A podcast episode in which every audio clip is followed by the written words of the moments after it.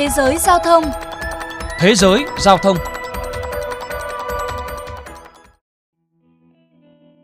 Nhắc đến thành công trong tư nhân hóa đường sắt, có thể kể đến Canada, tư nhân hóa từ năm 1995. Nay thì Canada kiểm soát hơn 31.000 km đường ray tại Canada và Mỹ và là hệ thống đường tàu xuyên lục địa duy nhất trong khu vực, kết nối ba bờ biển Đại Tây Dương, Thái Bình Dương và Vịnh Mexico. Hiện tại, hệ thống đường sắt này đang vận tải lượng hàng hóa trị giá vào khoảng 250 tỷ đô la Mỹ một năm. Theo ước tính đến năm 2019, công ty này đạt 14,9 tỷ đô la Mỹ lợi nhuận với quy mô 24.000 nhân viên ở cả Mỹ và Canada. Một ví dụ khác là Nhật Bản, quốc gia này tư nhân hóa đường sắt theo hình thức hợp tác công tư bằng việc phân chia đường sắt thành 6 công ty nhỏ tùy theo vị trí địa lý và nhu cầu hạ tầng, mở cửa cho tư nhân hợp tác đầu tư vận hành trong dài hạn khoảng 30 năm, còn nhà nước vẫn nắm quyền điều hành như định mức giá vé. Một điểm chung mà cả Nhật Bản và Canada đều làm được sau khi tư nhân hóa, đó là mở cửa đầu tư vào các lĩnh vực phi vận tải như bất động sản, trung tâm mua sắm, từ đó lấy lợi nhuận của những lĩnh vực này bù đắp cũng như đầu tư vào các tuyến đường sắt lợi nhuận thấp. Trong khi đó, theo tờ Guardian, châu Âu đang là nơi kém thu hút đầu tư vào đường sắt. Từ năm 1995 tới năm 2020, chiều dài đường bộ tại châu Âu đã tăng tới 60%, trong khi đường sắt lại giảm 9,5%. Tổng số tiền đầu tư vào đường sắt cũng chỉ khoảng phân nửa so với đường bộ. Ngoài ra, trong vòng 25 năm trở lại đây, chính phủ các quốc gia châu Âu đã đóng cửa khoảng 2.500 ga đường sắt, 8.500 km đường ray, mà theo các chuyên gia, trong đó có khoảng 4.500 km đường ray có thể dễ dàng mở cửa và hoạt động trở lại. Anh đang là quốc gia nổi bật trong châu Âu nếu xét về khía cạnh thất bại với đường sắt. Đường sắt Anh từng được nhà nước quản lý, nhưng bắt đầu từ khoảng năm 1990, quốc gia này bắt đầu tư nhân hóa đường sắt. Ông Michael Portillo, cựu chính trị gia người Anh cho biết.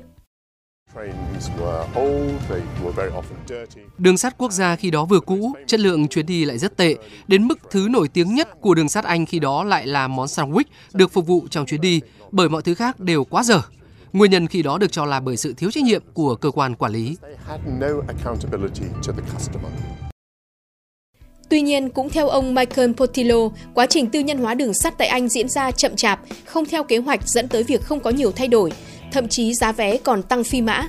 Bởi như VOV Giao thông đã từng đề cập, đầu tư tư nhân vào đường sắt cần một lượng vốn lớn và cần thời gian lâu dài để có thể có lời và đặc biệt cần có sự hỗ trợ từ nhà nước. Nhưng sự thiếu quan tâm của cơ quan quản lý, sự thờ ơ của công ty vận hành đã khiến đường sắt Anh ngày càng tồi tệ.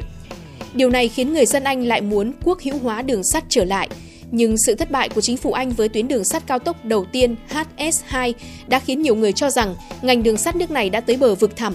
Đội vốn nặng nề đã khiến giai đoạn 2 của dự án bị hủy bỏ nhằm tiết kiệm khoảng 37 tỷ bảng Anh, khiến độ dài của tuyến rút lại chỉ còn khoảng 220 km.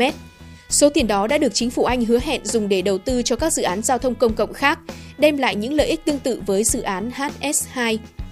Theo Bộ trưởng Giao thông Vận tải Anh, Mark Harper, chính phủ vẫn cam kết hoàn thiện dự án nhưng áp lực lạm phát trầm trọng và chi phí dự án tăng cao là nguyên nhân dẫn tới quyết định tạm hoãn. Ông Mark Thurston, người đứng đầu dự án đường sắt cao tốc HS2 cho biết. Trong 18 tháng đầu tiên của giai đoạn 1, tôi đã phải thiết lập tính toán lại chi phí của dự án, tính toán thời gian để đưa ra kết luận rằng chúng tôi sẽ khó có thể hoàn thành đúng thời hạn. Tôi hy vọng người dân, những người đóng thuế có thể kiên nhẫn chờ đợi cho tới khi hoàn thiện dự án.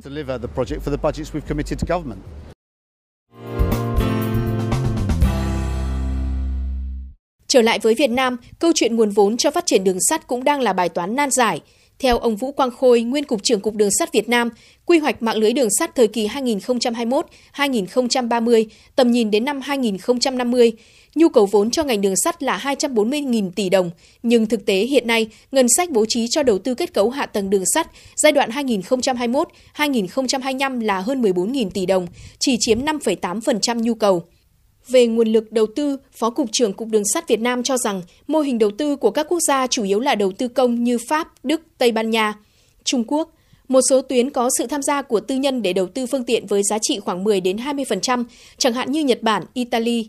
Tuy nhiên, một số dự án tư nhân tham gia nhưng sau đó nhà nước phải mua lại hoặc tăng vốn ngân sách tham gia góp vốn.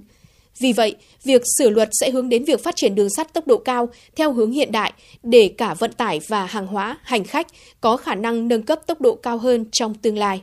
Chuyên mục Thế giới Giao thông hôm nay xin được khép lại tại đây. Hẹn gặp lại quý vị và các bạn ở những chuyên mục tiếp theo.